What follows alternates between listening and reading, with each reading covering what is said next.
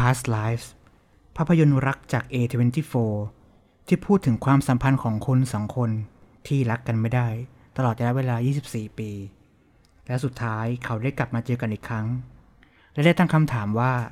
คุณเชื่อเรื่องโชคชะตาหรือไม่ ไปฟังกันครับ คุณกำลังฟัง วันนี้ดูหนังเรื่องอะไรมา คือพอดแคสต์ที่จะมารีวิวภาพยนตร์ซีรีส์ที่ไม่ซีเรียส ทั้งเก่าและใหม่ดำเนินรายการโดยสิทธิพลดวงมณี และวรธรรมจันทรึก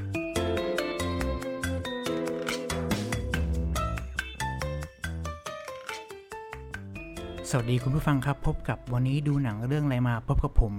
สิทธิพลดวงมณีรับหน้าที่เพียงท่านเดียวนะครับ วันนี้ผมจะมาพูดถึงภาพยนตร์เรื่องหนึ่งที่ได้เข้าฉายในโรงภาพยนตร์ในบ้านเราไปที่เรียบร้อยแล้ว แล้วก็ได้ออกจากโปรแกรมฉายไปที่เรียบร้อย นั่นก็คือหนังเรื่อง Past Life จาก A24 นะครับ ซึ่งเป็นหนังที่ GDH ได้เปิด Out of the Box เป็นบริษัทที่นำภาพยนตร์จากต่างประเทศเข้ามาฉายในบ้านเรา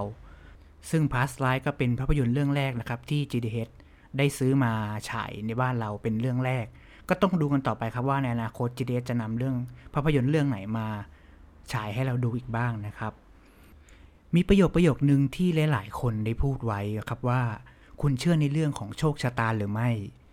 ประโยคนี้มักจะพบได้จากภาพยนตร์หรือ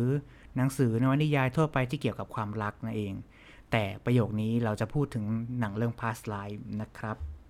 Past Lives เป็นผลงานกำกับและเขียนบทภาพยนตร์เรื่องแรกของเซรินซงนะครับ ซึ่งเป็นผู้กำกับเชื้อสายแคนาดาเกาหลีใต้นั่นเองนะฮะ เธอได้แรงบันดาลใจจากชีวิตจริงของตัวเองนะครับ ที่จะต้องอย้ายบ้านจากเกาหลีไปอยู่แคนาดา แล้วก็มาอยู่ที่สหรัฐอเมริกานะครับ โดยที่เขาเนี่ยได้แรงบันดาลใจอีกอย่างหนึ่งก็คือ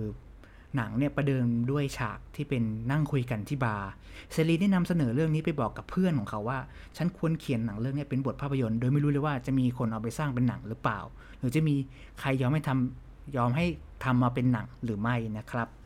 Past Life เป็นเรื่องราวของแฮซองและนายอง ซึ่งทั้งคู่เนี่ยเติบโตอยู่ที่เกาหลีใต้ เป็นเพื่อนที่สนิทกันจนหลายคนคิดว่าเขาทั้งคู่นั้นเป็นคู่รักกันหรือเปล่านะครับ แต่มาอยู่มาวันหนึ่งครอบครัวของนายองเนี่ยต้องออกจากเกาหลีใต้เพื่อไปสร้างอนาคตไปสร้างชีวิตใหม่ที่แคนาดาทำให้ แฮซองและนายองนั้น ไม่ได้ติดต่อกันแล้วก็ไม่ได้อยู่ด้วยกันอีกแล้วนะครับ จนผ่านมาหลาย ๆ ปีทั้งคู่ก็ได้แอบติดต่อกัน ได้เติบโตกันผ่านผ่านอินเทอร์เน็ตเนี่ยแหละฮะแชทพวกแชทอะไรพวกเนี้ยซึ่งทั้งคู่ก็ยังได้ติดต่อซึ่งหาซึ่งกันและกันอยู่แต่ทั้งคู่ก็แอบเผยความในใจว่าในวัยเด็กนั้นทั้งเขาทั้งคู่กันก็รักกันอาจจะมากกว่าเพื่อนนิดนึงอะไรอย่างเงี้ยนะครับ แต่หลังจากนั้นเนี่ย พอหลังจากทั้งคู่เลิกติดต่อกันไป นายองก็ไปสร้างครอบครัวอยู่กับนักเขียนชาวอเมริกันที่ชื่ออาร์เธอร์นะครับ แล้วนายองก็ได้มาอยู่ในนิวยอร์กแล้วก็เปลี่ยนชื่อ มีชื่อเป็นภาษาอังกฤษว่านอร่ามูนนะฮะอาเธอร์กับนายองก็ใช้ชีวิตอยู่ร่วมกันเหมือนคู่สามีภรรยาที่คุณ ผู้ชายก็เป็นอเมริกัน ส่วนผู้หญิงก็เป็นลูกครึ่งเกาหลี อเมริกัน แคนาดาอะไรประมาณนี้นะฮะ ซึ่งมันก็หนังจะพูดถึงความสัมพันธ์ของอความรักที่ต่างกันระหว่างเชื้อชาติ สัญชาติแล้วก็ศาสนาอะไรที่มันไม่เหมือนกันอะไรอย่างเงี้ยนะครับ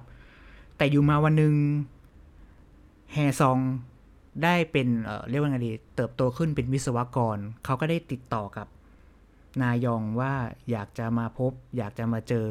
เขาก็ได้เดินทางจากเกาหลีเพื่อมาพบกับนายองที่นิวยอร์กเขาทั้งคู่ก็ได้ไปเที่ยวด้วยกันอะไรด้วยกัน ถ้าดูในตัวอย่างหนังก็จะเห็นว่าเขาทั้งคู่นั้นได้ออกไปเที่ยว ได้ออกไปพูดคุยในเรื่องอดีต ความสัมพันธ์ว่าตอนนี้คุณมีความรู้สึกอย่างไรเป็นอย่างไรบ้างสบายดีไหมอะไรอย่างเงี้ยตามคนตามคนที่ไม่ได้เจอกันหลาย ๆ ปีนะครับ ซึ่งถ้ามองดูรวมๆเนี่ยหนังเรื่องนี้อาจจะพูดถึงรักสามเศร้าหรือเปล่า เพราะหนังเรื่องนี้เนี่ยเปิดเรื่องขึ้นมาด้วยเป็นฉากในบาร์บาร์หนึ่งแห่งหนึ่งนะครับ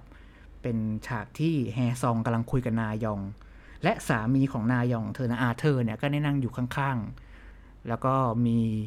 ตัวละครที่เป็นเหมือนบุคคลที่บุคคลที่หนึ่งกำลังเมาส์นินทากันอยู่ว่า สองคนนี้คุยเรื่องอะไรกัน และอีกคนหนึ่งเป็นใครอะไรอย่างเงี้ย มันก็เลยทำให้รู้สึกว่านี่เป็นหนังเป็นรักสามเศร้าหรือเปล่า ซึ่งจริง ๆ มันก็เป็นมันก็ใช่นะครับ มันเป็นรักเป็นหนังที่เกี่ยวกับรักสามเศร้า แต่หนังไม่ได้พูดถึงรักน้ำเน่าในเชิงแบบนั้น เพราะว่าถ้าทำแบบนั้นเนี่ยมันออกมามันก็จะดูเชยมากๆ เพราะว่าภาพยนตร์ต่างต่างประเทศหลายๆเรื่องก็ทำออกมาแล้ว ซึ่งเราคิดว่า A24 คงไม่มาเล่นหนังรักสามเศร้าหน้าเบื่อแล้วล่ะนะฮะ สิ่งที่น่าสนใจที่สุดก็คือความสัมพันธ์ลึกซึ้งถึงขั้นจิตวิญญาณ หรือภาษาเกาหลีเรียกว่าอินยอนนะครับเป็นวัตถุดิบชิ้นสำคัญในงานโรแมนซ์หรือ romantic comedy ของเกาหลีเสมอๆอินยอนที่ว่านี้ก็คือชะตาที่ชักนำคู่ที่มีปฏิสัมพันธ์มาจากชาติปางก่อน ครั้งแล้วครั้งเล่าจนมาถึงเกิดเป็นคู่พรมลิขิตในชาตินี้ มันคุ้นๆเลยใช่ไหมฮะรวมถึงการพาดพิงเบาๆว่า ถ้าการเจอกันโดยบังเอิญ3ครั้งแปลว่ามีชะตาต้องกัน ก็ถูกนำมาใช้บ่อยมาก ก็เลยเป็นที่มาของการรอให้ตัวละครเอกทั้ง3ทั้งสองคนเนี่ยเจอกัน 3 ครั้ง 3 รอบอายุก็เป็นได้นะครับ อินยอนสลับนอร่าที่เติบโตในอีกสังคมที่ต่างทัศนะความเชื่อ และวิถีชีวิต ถูกบอกปัดให้เพียงเพียงแค่ข้ออ้างเพื่อใช้สำหรับจีบหรือสารสัมพันธ์กันเท่านั้นแม้ว่าเธอเองก็ไม่สามารถอธิบายเหตุผลของความผูกพันคิดถึงอย่างมาก ที่อยู่ลึกๆในใจของเธอได้ก็ตามนะครับ ส่วนแฮซองเนี่ยที่ยังจะอยากเชื่อและหวังในอินยอนกับเขา กับนายองมาตลอด ถึงขั้นต้องดันด้นมาเจอนายองที่นิวยอร์กสักครั้งหนึ่งเพื่อส่งคำถามในใจดัง ๆ ว่า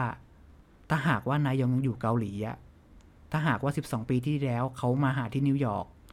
อดีตที่เปลี่ยนไปจะทำให้ปัจจุบันที่เปลี่ยนไปจากนี้หรือไม่พูดง่ายๆก็คือ ถ้านายองถ้าแฮซองกับนายองยังอยู่ด้วยกัน เรายังจะเป็นแฟนกันไหมเรายังจะเป็นคู่รักกันอยู่หรือเปล่า นี่เป็นคำถามที่มัน จุกเข้าไปอยู่ในหัวใจเหมือนกันนะครับสำหรับคนที่ดูหนังเรื่องนี้ ซึ่งแน่นอนว่า เราคิดอยู่เสมอว่าถ้าเราดูหนังประเภทเนี้ยผลออกมาจะเป็นยังไง หรือว่านายองจะทิ้งอาเธอร์ไปอยู่กับแฮซองหรือเปล่า เพราะเขาเป็นรักครั้งแรกของของทั้งทั้งแฮซองและนายอง แต่หนังไม่ได้เป็นเช่นนั้นฮะหนังไม่ได้ทรยศหรือว่านำเสนอสิ่งที่ผิดให้กับคนดู หนังจะสร้างสิ่งที่ มันสัจธรรมควรจะเป็นเสมอ ซึ่งผมเขอไม่บอกนะว่าเป็นอะไร แต่ว่าทุกคนน่าจะเดาออกแล้วว่าจุดจบของมันเป็นจะเป็นอย่างไร ต้องบอกว่าภาพยนตร์เรื่องนี้ค่อนข้างเขียนบทออกมาดี แล้วก็ไม่ได้ยุ่งยากซับซ้อนอะไร ค่อนข้างจะเล่าเรื่องตรงไปตรงมา มันเป็นเรื่องของชีวิตคู่นะครับ ผมที่เมื่อรักในอดีตได้กลับมาในปัจจุบัน เขาจะต้องเลือกว่าเขาจะอยู่อย่างไร เขาจะ ใช้ชีวิตแบบไหนในเมื่อตัวนางเอกเนี่ยตัวนายองเนี่ยมีสามีอยู่แล้ว เธอจะทิ้งสามีใหม่เพื่อไปคบกับอดีตรักสมัยเด็กหรอ มันก็เป็นเรื่องที่น่าขบคิดอยู่เหมือนกันฮะสำหรับ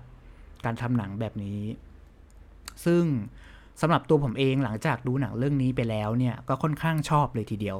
เพราะว่ามันตรงกับความรู้สึกของคนไกลบ้านสำหรับในสำหรับ ความคิดของผมนะ ผมคิดว่า นายองเนี่ย เห็นแฮซองนะเหมือนเห็นอดีตของตัวเองทำให้นายองคิดถึงเกาหลี คิดถึงอดีต คิดถึงชีวิตสมัยเด็ก ๆ คิดถึงอาหารเกาหลี คิดถึงภาษาเกาหลี และวัฒนธรรมที่เคยเป็นมา เพราะว่าหลังจากที่เธอใช้ชีวิตในเกาหลีตั้งแต่เด็กเนี่ยหลังจากนั้นเธอก็ต้องมาเติบโตในฝั่งอเมริกา หรือว่าในแคนาดา แน่นอนว่าชีวิต ทุกอย่างวัฒนธรรมมันเปลี่ยนไปและมันแตกต่างไปจากเดิมพอสมควร เพราะฉะนั้นการได้เห็นแฮซองเนี่ยมันทำให้เขาได้กลับมาทบทวนอดีตของเขาอีกอีกครั้งหนึ่งว่า ในที่ผ่านมานั้นเราเป็นอย่างไรเรามีชีวิตแบบไหนนะครับหนังเรื่องนี้ได้ฉายในเทศกาลหนังซันแดนปี 2023 ก็ได้เสียงชื่นชมมาจากนักวิจารณ์และคนดูทั่วไปนะครับ ซึ่งคะแนนคะแนนเกี่ยวกับคำวิจารณ์ก็ค่อนข้างดีเลยทีเดียว ก็ต้อง รู้สึกว่าเป็นโชคของ GDH เหมือนกันนะ ที่เลือกภาพยนตร์เรื่องนี้มาฉายในเมืองไทย ถึงแม้ว่ามันจะ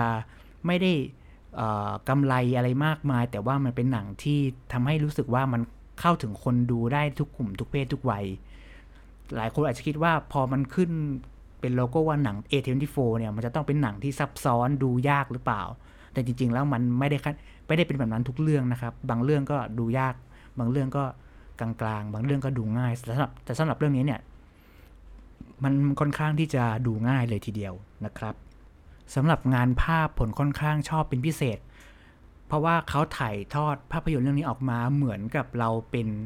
แฮซอง เป็นคนเกาหลีที่ไม่เคยมานิวยอร์กมาก่อน หนังก็จะพาไปใน location ต่างๆ ไม่ว่าจะเป็นเทพีเสรีภาพเอ่ยจะเป็นสถานที่เป็นสวนสนุกอะไรต่างๆ ที่แบบว่านักท่องเที่ยวจะต้องมาเที่ยว และหนังก็ถ่ายทอดออกมาให้รู้สึกแบบนั้นจริง ๆ เหมือนว่าเราเป็นแฮซอง เรามาตามหาคนรักเก่า และคนรักก็ได้คนรักเก่าก็พาเราไปเที่ยวในที่ต่างๆ ที่เขาไม่คุ้นชิน แต่แฮซองนั้นรู้สึกว่านิวยอร์กนั้นคือบ้านของเขาอยู่แล้วนะครับ โดยรวมแล้ว Past Lives ไม่ได้ทำให้เรารู้สึกว่าเราฟูมฟายกับรักครั้งเก่า หวนอดีตถึงรักครั้งเก่า หรืออดีตที่มันสวยงามอะไรขนาดนั้น แต่ว่าภาพยนตร์ยังบอกคนดูได้ว่าให้อยู่กับปัจจุบันเลยดีที่สุดแล้ว แล้วก็ใช้ชีวิตให้มีความสุขถึงแม้ว่า เราจะไม่ได้เป็นคู่รักกันจนถึงปัจจุบัน แต่เราก็มีมิตรภาพมิตรภาพที่ดีต่อกันได้นะครับสำหรับ Past Life ก็เรียกได้ว่าเป็นภาพยนตร์ที่หลาย ๆ คนประทับใจ ตัวแม้กระตัวผมเองก็ประทับใจในเรื่องนี้เช่นกันหลายคนอาจจะสงสัยว่า ภาพยนตร์นั้นฉายไปแล้ว แต่ทำไมถึงเอามารีวิว เนื่องจากว่าภาพยนตร์เรื่องนี้ทำให้ผมคิดถึงเพื่อนร่วมงานท่านท่านหนึ่งนะครับ ที่ทำงานด้วยกันมา ในระยะเวลาที่ไม่ได้ไม่ได้นานมากนักนะครับ แต่ก็รู้สึกผูกพันแล้วก็เป็นมิตรภาพที่ดีต่อกัน แต่นั่นแหละฮะ ไม่มีใครก็อยู่กับเราได้ตลอดชีวิต เขาจะต้อง ไปเรียนต่อที่ประเทศเกาหลี เป็นเวลา 3 ปี ถ้าเขานั้นได้ฟังพอดแคสต์นี้อยู่ก็อยากจะบอกว่า ผมภูมิใจในตัวเขา